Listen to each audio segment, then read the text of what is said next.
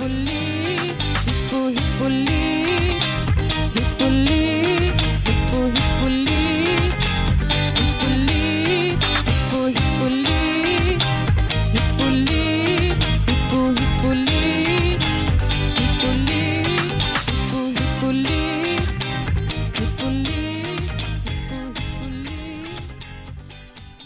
Hej allihopa och välkomna till vårt andra avsnitt av eh, Foderpodden. Hej! Hej! Med mig idag så har jag Linn här, min kollega. Hej, hej allihopa! Hej, hej! Och jag heter Jennifer. Vi presenterade oss lite i förra avsnittet här vår foderpodd. Ja, Och eh, vi pratade lite också om allmänt lite vad hästen är för typ av djur och nämnde lite grovfoder. mm. Och idag kommer vi då grotta in oss lite mer här i grovfoderträsket och reda ut lite mer vad det är för någonting och vad man ska tänka på när man väljer grovfoder till sin häst. det stämmer fint. Eh, vad tänker du när du tänker grovfoder, Jennifer? Alltså grovfoder, det är ju hö, hösilage, ensilage eller gräs, men också halm, lucern till räknas ju som grovfoder. Ja, Linn, ehm, kan du beskriva lite mer om de olika? Typer av grovfoder som finns? Precis. Eh, ja, alltså grovfodret är ju, det, det har ju ett visst näringsinnehåll och det här näringsinnehållet påverk, påverkas inte av vilken konservering eh, grovfodret har, för det får man ofta frågor på tycker jag. Eh, men själva konserveringen av grovfoder, eh, det är det är indelat i olika kategorier. Och det, först har vi hö, och det är ju ett torrt grovfoder med en ganska hög torrsubstanshalt. Man brukar säga att hö ligger runt 84 procent ungefär i torrsubstans. Eh, och hösilage, det är lite blötare grovfoder, innehåller ungefär 50-70 procents torrsubstans. Och sen blötas då det ensilage som har eh, ungefär 50 procents TS eller upp till 50 procents TS och sen är resten vatten. Så att det här är lite olika sätt som, som eh, grovfodret är konserverat kan man säga. Precis, och kan du beskriva lite mer ensileringsprocessen? För jag tycker ofta så är det mycket frågor runt ensileringsprocessen. Och vad, vad, är det för något? vad och hur går händer det till? egentligen? Vad, vad händer? Ja, och det är så här att ett, ett ensilage, ett hösilage, det är ju ett, ett grovfoder som är konserverat i en syrefri miljö. Det vill säga att man har plastat in det här grovfodret. Och eh, ett eh, ensilage eh, som är lite blötare, där sker en ganska vad ska man säga, en, ganska stor pH-sänkning egentligen jämfört med ett hösilage där det kanske är lite mer fokus på just den här syretäta miljön egentligen. Eh, och när eh, grovfodret blir ensilerat så är det nämligen så att sockret i grovfodret omvandlas med hjälp av mjölksyrabakterier till mjölksyra. Och sen så eh, blir det en pH-sänkning. Och det är själva det som är Konserveringseffekten kan man ju säga. konserveringseffekten. Precis. mjölksyran. Och har man då ett lite torrare grovfoder så blir det inte en lika stor eh, fermentering eller konserveringseffekt, utan där är det mer en blandning kan man säga, mellan att, att man kanske får en liten pH-sänkning men också en syretät miljö. Så att det, är, det är lite så man kan dela upp grovfodret. Och eh, vad skulle du säga? Alltså, vad ska man tänka på? Vad är det för för och nackdelar med om man väljer hö eller hösilage eller hösilage och ensilage? Vad, Vad ska man välja egentligen? vad ska man Eh. välja? Och hur ska man lagra det egentligen? Ja, men det, ju- det finns ju många aspekter. Dels så en, ett, eh, en anledning till att välja eh, hösilage, landsilage som med plastat är just lagringsmöjligheten. Att man inte har möjlighet att lagra på ett bra sätt.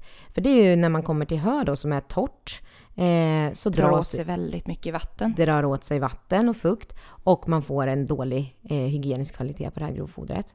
Eh, och då kan det vara bra att lagra det som ensilage eller hösilage istället när man har plastat in det och det kan stå ute och det behöver inte stå under tak nödvändigtvis då. Eh, så det är en fördel. Däremot så kan det vara så om man har lite färre hästar att man tyvärr inte hinner fodra eh, höslars, eller tillräckligt snabbt. För när man väl öppnar den här balen så måste man fodra upp den inom ett par dagar. Och då är ju hö det självklara alternativet om man har lite färre hästar. Precis, för det är ju så att bakterier och eh, mögelsporer och så, alltså de trivs ju när det är lite fuktigt. Det ska vara näring i det och det ska vara lite varmare och gosigt. Mm. Och det är ju det som händer ofta under vintern när det kanske är kallt ute så sker inte den här eh, vad ska man säga, eh, bakterietillväxten? Lika snabbt, exakt. Utan det är ju mer, eh, vi märker av det mycket mer tidigt på hösten eller sent på våren när det blir varmare. Då går det mycket, mycket snabbare. Så då kan grovfoder som normalt sett på vintern lyckas fodras ut tillräckligt snabbt, hinner man inte med det när det blir varmt. Precis. Och jag kan tycka det är lite svårt där med hö, eh, hur man ska lagra det, för det är ju lite känsligt där mot eh, mot fukt. Då. Och jag brukar säga att man ska lägga som ett lager halm runt det för att skydda sitt höparti, för det där är inte alltid så lätt. Eh, för det är just det, om det ligger mot en lagårdsvägg eller mot ett betonggolv så blir det ju lätt fukt. Det blir fuktigt och det, blir mögel även fast det kanske inte var det från början. När man tog in grovfodret så var det bra kvalitet på det. Precis. Men sen så blir det en dålig kvalitet för att man har lagrat det. Man kanske inte tänker att man har lagrat det fel, men det, det, det, det är så lätt som det drar till sig fukt. Precis, och lägger man ett halmlager runt, då blir det ju halmen som drar åt sig fukten Istället först. för höet, ja precis. Um, så att för och nackdelar med de här, närings, näringsmässigt så ser de ju likadana ut, de här fodren om man har skördat det på samma vall. Och har man till exempel skördat grovfodret på samma vall och sen ensilerar man hälften och, och torkar hälften så är näringsvärdena ganska lika. Medan det är konserveringen som skiljer sig allra mest emot då. Precis, det enda som skiljer sig lite är väl då sockerhalten kan göra om man har ett väldigt blött Om man har ett, ett blött ensilage där man har då använt sockret för att bilda mjölksyra och ensilera grovfodret. Precis, sen kan jag tycka det är lite svårt med ett torrare hösilage som är mer struktur i, för det är ju lätt att det går hål på de balarna och det är ju väldigt viktigt i den konserveringen att det hålls syre, syrefritt. Mm. Och, och, just det här med eh, de här riktigt blöta grovfodren så kan det vara lite svårt för balarna att hålla formen. De kan säcka ihop lite och det kan komma in in syre. Och det blir så tungt. Det är mycket att hantera. Man får ju tänka på det när man, när man ska hålla på att hantera fodret och även när man köper in fodret. Köper jag in det här per kilo foder eller köper jag in det per kilo TS? För är det 50% vatten man köper eller är det 84% vatten? Precis, för det påverkar ju hur mycket hästen behöver äta helt enkelt. Alltså är det blötare så behöver hästen äta en större, större mängd. Det får man inte glömma. Och det här kommer vi också prata om lite längre fram, tänker jag, just vad, hur man ska kompensera för när det är mer vatten i, i grovfodret. Precis, och vatten i grovfodret, Linn. Eh, alltså, hur mycket ska hästen äta och torrsubstans, alltså vad, vad, är det för någonting? Vi har ju nämnt det några gånger nu. Ja, torrsubstans, vi pratar vet. om torrsubstans hela tiden och torrsubstansen är alltså den torra delen av grovfodret som inte är vatten. Det är där näringen sitter i torrsubstansen. Och eh, varför man pratar om den här torrsubstansen är ju just för att det spelar inte så stor roll hur många kilo foder vi ger vår häst eftersom det har vi inte tagit hänsyn till torrsubstansen så vet vi ju faktiskt inte hur mycket faktiskt foder hästen äter, eller vad ska man säga, torrt, den torra delen i foder som hästen äter, utan då, det kan vara ganska mycket vatten hästen får i sig. Och det är då vi pratar om torrsubstanshalten, eller TS-halten. Precis. Och eh, vad, hur mycket bör hästen äta då? Eller vad, vad, brukar man ha för riktlinjer där? Hur mycket grovfoder ska den ha? Alltså enligt djurskyddslagen, precis som vi var inne på lite i förra avsnittet, eh, så är djurskyddslagen det absolut minimum som man ska ge. Och då är det ju ett kilo torrsubstans per 100 kilo kroppsvikt. Eh, djurskyddslagen är ju det absolut minsta man ska ge, så att jag rekommenderar aldrig under 1,5 kilo torrsubstans i princip per 100 kilo kroppsvikt. Sen är det ju aldrig fel att ha en häst på fri tillgång. Eller det, det är ju alltid någonting vi föredrar. Att eh, om hästen kan äta så mycket som möjligt. För som vi pratade också lite om i förra avsnittet så har ju hästen ett väldigt stort ätbeteende. Alltså den, den har väldigt stort behov av att utföra ett Att få äta grovfoder mm. en lång tid. Och, och kan hästen äta eh, fri tillgång på grovfoder så är ju det att föredra. Det är ju först när hästen faktiskt blir rund och inte klarar av att reglera det här själv som man måste börja begränsa givan. Och det är då man har det här riktmärket med hur mycket hästen ska äta så att man inte drar ner för mycket på grovfodret helt enkelt. Precis. Och i år har det varit grovfoderbrist på många ställen i Sverige. Ja, jag skulle nog säga att det har varit överallt faktiskt. Ja, det har, det har varit väldigt tufft att få tag på bra grovfoder av bra hygienisk kvalitet också. Ehm, och eh, jag till exempel pratade med min veterinär för några veckor sedan och hon berättade att hon aldrig varit med om så många hästar som har haft problem med hosta det här, som det är i det här året. Då. Och hygienisk kvalitet, det leder oss lite in på det. Och kan du förklara lite, vad, vad menar man med det och vad, vad är det Linn för någonting? Ja, men alltså det är ju lite skillnad. Vi, vi har ju pratat lite om den här näringsmässiga kvaliteten på grovfodret och analys, vi nämnde det i förra avsnittet också. Eh, men den hygieniska kvaliteten, där är det ju mer, finns det mögel? Är det, vad har hänt? Finns det mikroorganismer som vi inte önskar i det här grovfodret? Eh, och eh, när det kommer till den hygieniska kvaliteten så kan man faktiskt göra en hel del själv. Eh, man kan eh, känna, lukta. Man kan försöka skapa sig en uppfattning om huruvida det här är bra eller dåligt. Och många gånger kan man känna på lukten eller se att det dammar för att konstatera att det finns någonting där som inte ska vara där. Man kan använda sina sinnen alltså? Man kan använda sina sinnen. Och eh, när det kommer till exempel gästsvampar är det ganska vanligt att man kan se i ett hösilage, ett ensilage som är lagrat. Och det är ju som små mjöliga prickar kan man säga. Och de här behöver inte nödvändigtvis vara farliga för hästen, men gäst växer inte när det finns eh, en, eller när det är syrefri miljö som, vi, som det ska vara i ett, i ett hösilage. Och är det så att de där gästsvamparna sitter där så har det ju kommit in syre i den här balen. Och då kan man ju också dra den slutsatsen att här kan det säkert växa fler saker också. Så det är en indikation på att någonting inte är bra.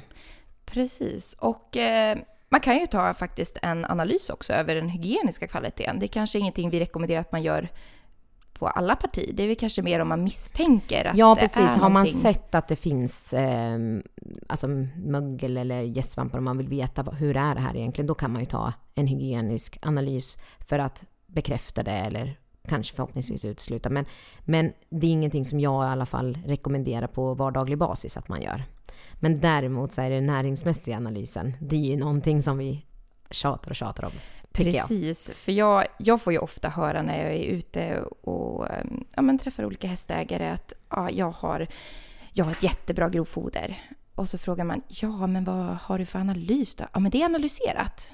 Mm. Ja, eh, vad säger analysen då? Nej, jag har ingen aning. Man tar det lite som att det är en kvalitetsstämpel. Precis, Mm. och det är ju faktiskt inte så i alla lägen.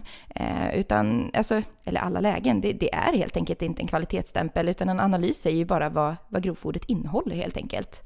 Och det säger eh, inte om det är bra och det säger inte om det är dåligt, utan det är bara att man kan se vad det innehåller och då måste man gå in och försöka tolka det här. Vad, vad säger analysen?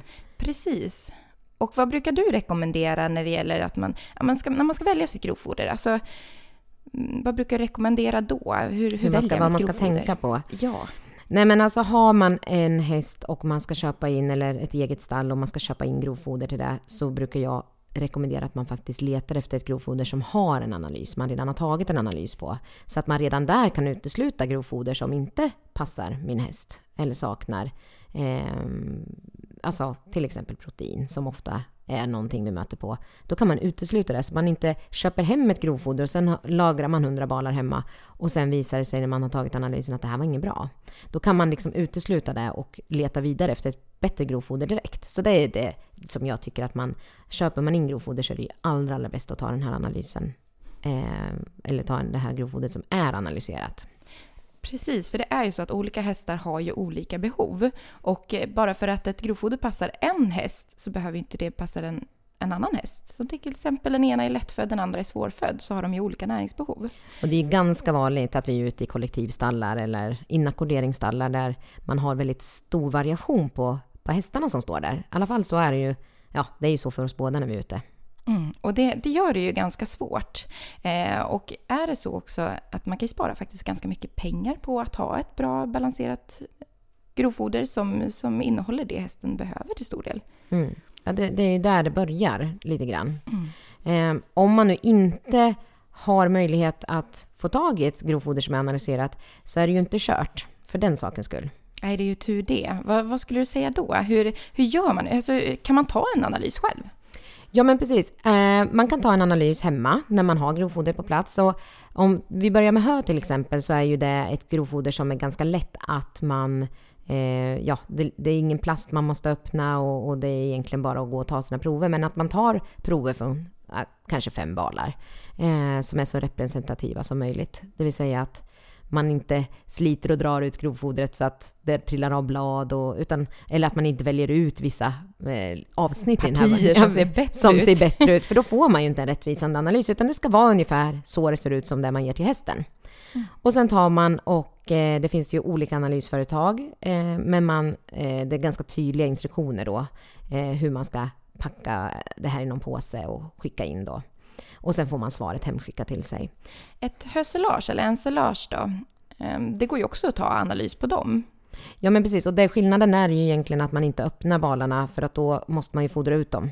Så att då öppnar man en bal i taget. Och när man har tagit provet så eh, lägger man det i en påse och sen fryser man in det. Och sen när man har samlat från flera balar, då blandar man ihop det här och skickar in. Och då är det bra att skicka in det i början av en vecka så att man inte sabbar vattenhalten där eftersom foder faktiskt torkar.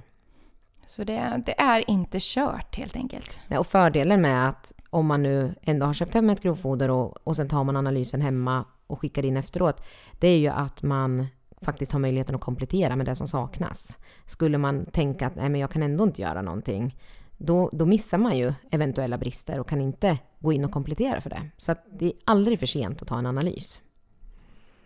Precis. Och det man rekommenderar är ju egentligen att det allra bästa egentligen det är ju att man tar analysen egentligen när man precis har slagit för att få så representativt som möjligt. Ja, då kan man ju gå och plocka fritt mm. eh, när det ligger och torkar. Precis, och eh, då kallar man ju någonting att man tar på själva grönmassan. Och den kan ju ibland, det brukar ofta vara lite blötare än när det har torkat till och eh, till exempel om man har ett hö. Eh, hur gör man då? Alltså är det kört om man, om man tycker, för jag brukar alltid göra så att när jag tittar på, den, på en näringsanalys så tittar jag på torrsubstansen det första jag gör och, eh, och kollar lite att ja, men, stämmer den här överens med foderpartiet jag har? Ehm, eller är det mycket blötare? Alltså, står det i näringsanalysen att det innehåller 50% men jag har ett torrö? Nej, då stämmer det nog inte. Hur gör man då? Alltså är det kört? Nej, du kan ju göra en egen torrsubstansbestämning hemma. Och det gör du ju väldigt lätt i mikron. Och då får man ta det lite lugnt så att man inte eldar upp sitt hus. Men, men man tar och väger ut ett prov som man lägger Eh, i mikron på låg effekt. Och sen mikrar man det här och väger med jämna mellanrum. Och när den inte minskar i vikt längre, det här provet, då kan man konstatera att då har man ju torkat bort det som går att torka bort. Och mm. sen väger man då... Man har utvunnit allt vatten. Man har, precis. Och då tar man och delar eh, den nya vikten med den gamla vikten och gångrar det med 100 så får man ut i procent torrsubstansen. Så då har man det. Och det kan man ju också göra även om man, eh, alltså om det är variationer på balarna. Jag brukar säga att Märker man att den ena balen är mycket blötare än den andra så brukar jag rekommendera att man bara kompenserar genom att ge lite mer. Men vill man vara på, på det säkra då kan man bestämma torrsubstanshalten själv då. Ja, för som vi var inne på lite tidigare så är ju torrsubstansen ganska viktig att veta just för att veta att man i alla fall uppnår den här rekommendationen på minst 1,5 kilo TS per 100 kilo kroppsvikt. Precis. Um, och känner man att man har sin egen vall, tänker jag, som man, man ska slå grovfoder på, för det är också viktigt att man får ett bra grovfoder även fast man gör det själv. Uh, då brukar jag rekommendera att man kan ta en prognosanalys, det vill säga att man går ut och tar prov på den växande vallen och så skickar man in det och då finns det speciella prognosanalyser som då ger ett ganska snabbt svar eh, på ett par, tre dagar. Och då kan man få en indikation att nu ligger vi så här näringsmässigt, är det dags att slå eller ska vi vänta lite till? Och sen är det ju så att det är ju jättesvårt eh, för att det beror så mycket på väder och vind och vad man har för markförhållanden och vad det är för grödor man har i sin vall, vad man får för näringsanalyser. Så det är ju inte alltid lätt att göra ett bra grovfoder. Ehm, men eh, absolut, det är ett jättebra bra tips där med prognosanalys.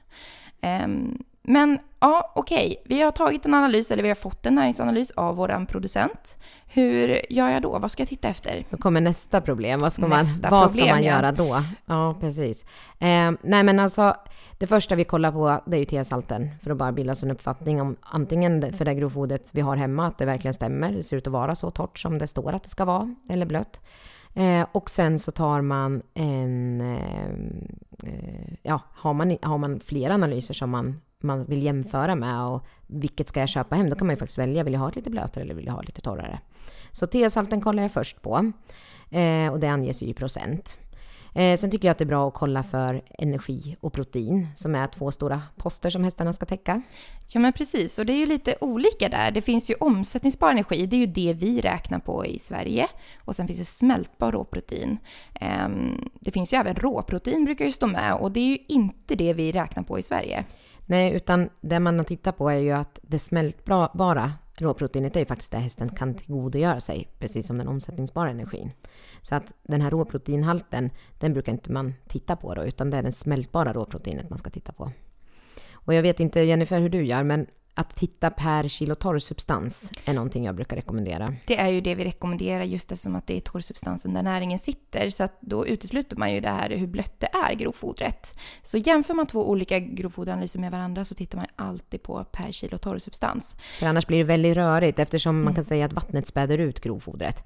Då kan det vara väldigt, väldigt svårt att att uh, man måste hela tiden ha i tanken att ja, det här är blötare och det här är torrare. Så att jämför man per torrsubstans så blir de helt jämförbara med varandra.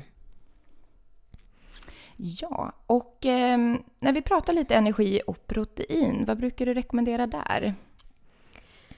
Ja, alltså eftersom hästen, man har liksom tittat på vad hästen har för behov, då har man sett att en häst har ett behov av sex gånger så mycket protein som energi. Och därför så pratar vi, när vi är ute och pratar med våra kunder och alla hästägare som hör av sig, att det ska vara sex gånger så mycket protein i hästens grovfoder också, så att man avspeglar det här behovet hos hästen. Precis, Sen, många brukar ju prata om den här kvoten, alltså kvoten mellan smältbara råproteinet och omsättningsbara energin. Det kan man ju räkna ut lätt ur sin grovfoderanalys genom att man dividerar faktiskt den smältbara råproteinet med den omsättningsbara energin. Och då ska man ju få en kvot som ligger på 6, det vill säga 6 gram smältbar råprotein per megajoule energi. Och det här är ju någonting som gäller alla hästar. För många gånger tänker man att jag har en lättfödd häst eller jag har si och så. Men det här är ju någonting som gäller kallblodiga raser, varmblodiga raser, det gäller ponnysar. Ehm, det är ju först när vi kommer till till exempel unghästar eller dräktiga ston som alltså avelsdjur egentligen, som behovet faktiskt är ännu större. Och Men det är ju för att de har ett högre proteinbehov då helt enkelt. Ja. Men eh, just det här om man har en lättfödd häst, alltså det är ju viktigt att man fortfarande har den här kvoten på sex, precis som du säger. Och eh, anledningen till det, det är ju att eh, de ska få tillräckligt protein helt enkelt, även en lättfödd häst. Och eh, jag brukar säga då att både omsättningsbar energin och smältbara råproteinet, båda de ska vara lite lägre men att kvoten fortfarande ska ligga på 6. Ja, för har man lite lägre eh, energi och proteinvärde i, alltså som fortfarande är i balans med varandra, så kan man ge mm. lite mer av det här fodret. Då behöver man inte begränsa det lika mycket som om värdena skulle vara väldigt höga. Precis, och vi pratar ju väldigt mycket balanser när vi pratar om foderstater. Eh, och eh, tittar man istället då på en, på en mera svårfödd häst, då är det bättre med högre näringsvärden, men fortfarande den här balansen på 6. Ja, de får i sig mer, mer per tugga kan man säga. Exakt. Och det behöver de här hästarna som har det här högre behovet. Medan en lättfödd häst som inte har det behovet vill ju ha, den vill ju ha så mycket grovfoder som möjligt, men då kan det inte vara för höga näringsvärden i det. Men ofta tycker jag att man stöter på att man har tänkt att man ska köpa ett lite sämre grovfoder till en lättfödd häst för att den är, den är just lättfödd. Eh, men många gånger så tycker jag att man hamnar då i den här fällan att man kanske har köpt ett grovfoder med ganska högt energi, men proteinvärdet har ramlat ner och blivit ganska lågt. Och då behöver man ju helt plötsligt komplettera med extra protein eftersom den här hästen också har ett behov av protein som är sex gånger så stort som energi. Och det är ju inte alltid så lätt om man har en lättfödd häst, just att alla proteintillskott innehåller ju också energi. Så det är svårt att få upp den här balansen. Ja, för det följer med energi och då sticker den iväg samtidigt som man tillför protein då. Precis, och när vi pratar lite energi, det där är ju lite lite ja, svårt begrepp. För att många tycker ju att sin häst är, är ganska het och har mycket energi men de kanske är tunna. Och det här brukar det jag få förklara ganska mycket. Mm, jag håller med dig. Jag stöter ofta på människor som säger att min häst är het och den får inte extra energi. Men energin är ju det som lägger sig på hullet på hästen. Man kan jämföra det med kilokalorier för oss människor. Eh, och en häst som är tunn behöver äta mer energi för att kunna lägga på sig. Och det ska inte blandas ihop med energisk som jag tror att många gör. Och det är väl samma för dig, tänker jag, Jennifer, när du är ute Precis, pratar med, med exakt hästägare. Likadant. Ja. Eh, sen är det ju någonting man kan ta analys för också, det är ju sockerhalt. Ja, och det är ju en sak som jag tänker också ofta glöms bort när man pratar grovfoder, att, att många är väldigt intresserade av socker, i grov, eller socker till hästen i foderstaten, men tänker att det inte finns så mycket i grovfodret. Men jag brukar säga det, att har man ett, en häst så ska ju den äta allra, allra mest av grovfodret. Eh, men då spelar det ju också roll vad sockerhalten är i grovfodret för att man ska eh, få en bra sockermängd på den totala foderstaten. Precis, för grovfoder kan ju faktiskt innehålla ganska mycket socker och det beror ju på när det är skördat och vad det är för grässorter i sin vall och flera olika faktorer, väder och vind, som spelar roll igen. Eh, men ehm, vilka hästar brukar du inte rekommendera? Alltså, vad, vad, vad, brukar du säga när det gäller eh, socker och vad brukar du rekommendera där? Ja, men alltså, det är ju så att en vanlig frisk häst har egentligen inga problem med det här med socker, för det är ju faktiskt så att hästen är en gräsätare och det finns socker i gräset. Så att där tycker inte jag att man ska behöva oroa sig så speciellt mycket. Däremot om man har hästar som har problem relaterat till det här, till exempel hästar som har EMS eller har drabbats av fång och så, då vet man det att den här socker Eh, nivån i fodret påverkades insulin och blodsocker och som kan ha en negativ inverkan på hästen. Och då så rekommenderar eh, SLU att man har 10-12% max i grovfodret av socker. Och ju lägre man kommer desto bättre såklart.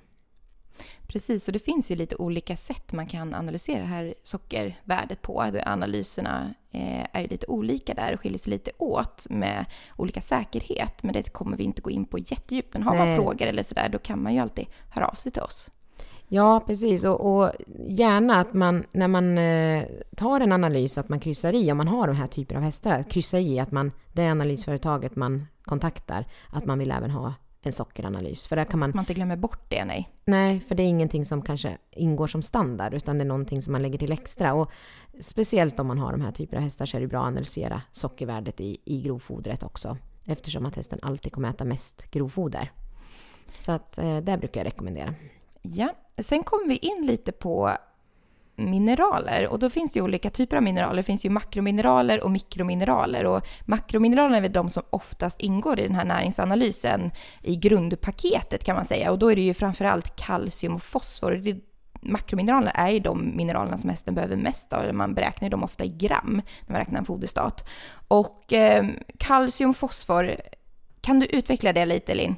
Ja, nu kommer vi ju komma in här och prata kvoter igen, för nu kommer en ny mycket kvot. Mycket siffror. ja, mycket siffror. Det blir lite tungt kanske. Men, men en, i, i grovfodret då så har vi kalcium och fosfor. Och de här eh, mineralerna är bland annat viktiga för att bygga upp skelettet och det är viktigt för energiomsättningen i kroppen på hästen. Det som är viktigt att tänka på är att kalcium ska vara i grovfodret i en större del än vad fosfor ska vara. Och det är ju samma sak precis som med energi och protein, att man delar mängden kalcium med fosfor, så får man ut en kvot mellan dem. Och där så har man en rekommendation på att det inte ska ligga under 1,1 utan gärna mellan, man brukar säga 1,2 och 1,8 men ju högre desto bättre i det här intervallet egentligen.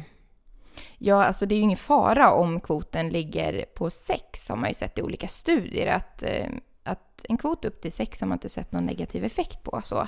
Eh, däremot är det så att man har en lägre kvot, eh, det vill säga att man har mer fosfor än, än kalcium helt enkelt i sitt grovfoder. Då finns det istället risk att de bland annat ja, får problem, då, som till exempel urlakning av skelett och sådär. Så att den här balansen är väldigt viktig. Ja, precis. Och det är ju därför det är så viktigt att man, eh, tycker jag, även försöker ta en analys om man kan på eh, makromineraler. Och sen har vi ju dessutom massa mikromineraler också. Och det tycker jag inte att man som vanlig hästägare ska känna att man behöver ha koll på hur mycket av de här mikromineralerna ska jag ha i mitt grovfoder. Utan det är ju ett utomordentligt bra sätt att lämna bort sin grovfoderanalys och få hjälp att tolka de här siffrorna. För det gör ju vi ju båda och ja, alla våra kollegor sitter och tolkar analyser och, och vi jämför det här varje dag. Det är ju många dagar man sitter med många analyser och tittar, vilket gör att man får Alltså det, det, blir vardag. Man, man har lätt för att läsa av de här analyserna.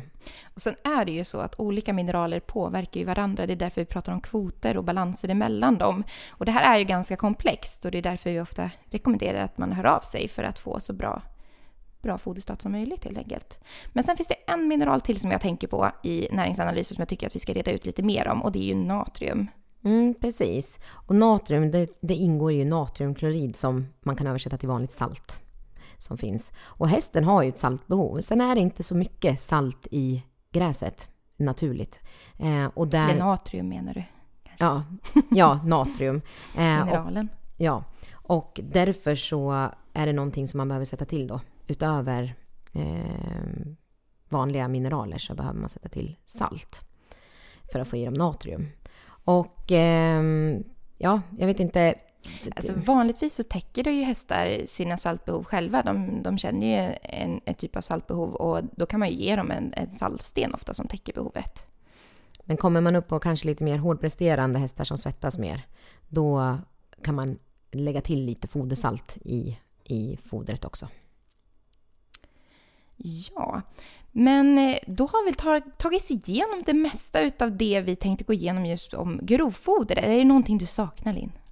Nej, jag tycker att vi har nämnt det mesta. Eh, jag, jag, tycker man ska, känner man sig osäker på det här med grovfoder och hur man ska tolka analyser, för det, det upplever jag Alltså, jag kan ha hållit en föreläsning och pratat om det här hur mycket som helst och ändå så känner hästägaren att nej, det här är rörigt. Och jag tycker att hör bara av er.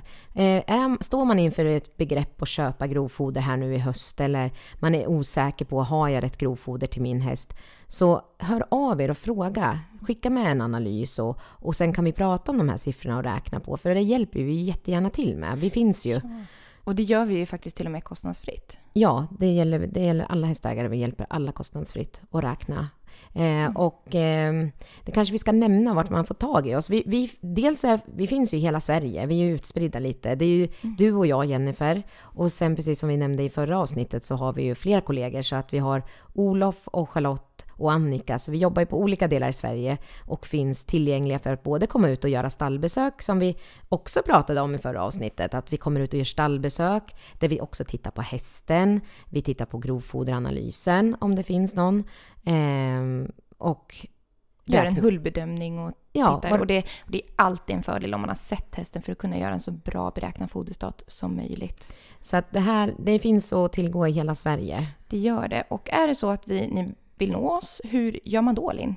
Ja, antingen kan man ju skicka ett mejl till oss eh, och då skriver man info hippolyt.se eller så kan man ringa och då ringer man till 0413 486 100. 0413 486 100 var det ja. Ja, så att eh, tveka inte höra av er. Och sen, precis som vi nämnde förra gången, vi vill ha inputs. På... Vi vill jättegärna ha frågor. Ja. Och, och tips på vad vi kan ta upp. Ja, och väcks det frågor kring de här ämnena så mejla in dem till oss också så att vi kan ta upp det i senare avsnitt längre fram. Eh, vad man ska tänka på kanske, ja, vad som helst. Mm. Precis, men då får jag tacka dig så mycket Linn för idag. Ja, tack själv Jennifer. Och tack alla er som har lyssnat på oss idag. Så hörs vi nästa avsnitt. Då kommer vi komma in lite mer och prata om bete. Och det är faktiskt säsong för det nu, så att det blir, det blir jättespännande tycker jag. Väldigt spännande ämne. Mm. Tack så jättemycket. Tack, tack. Hej då. Hej.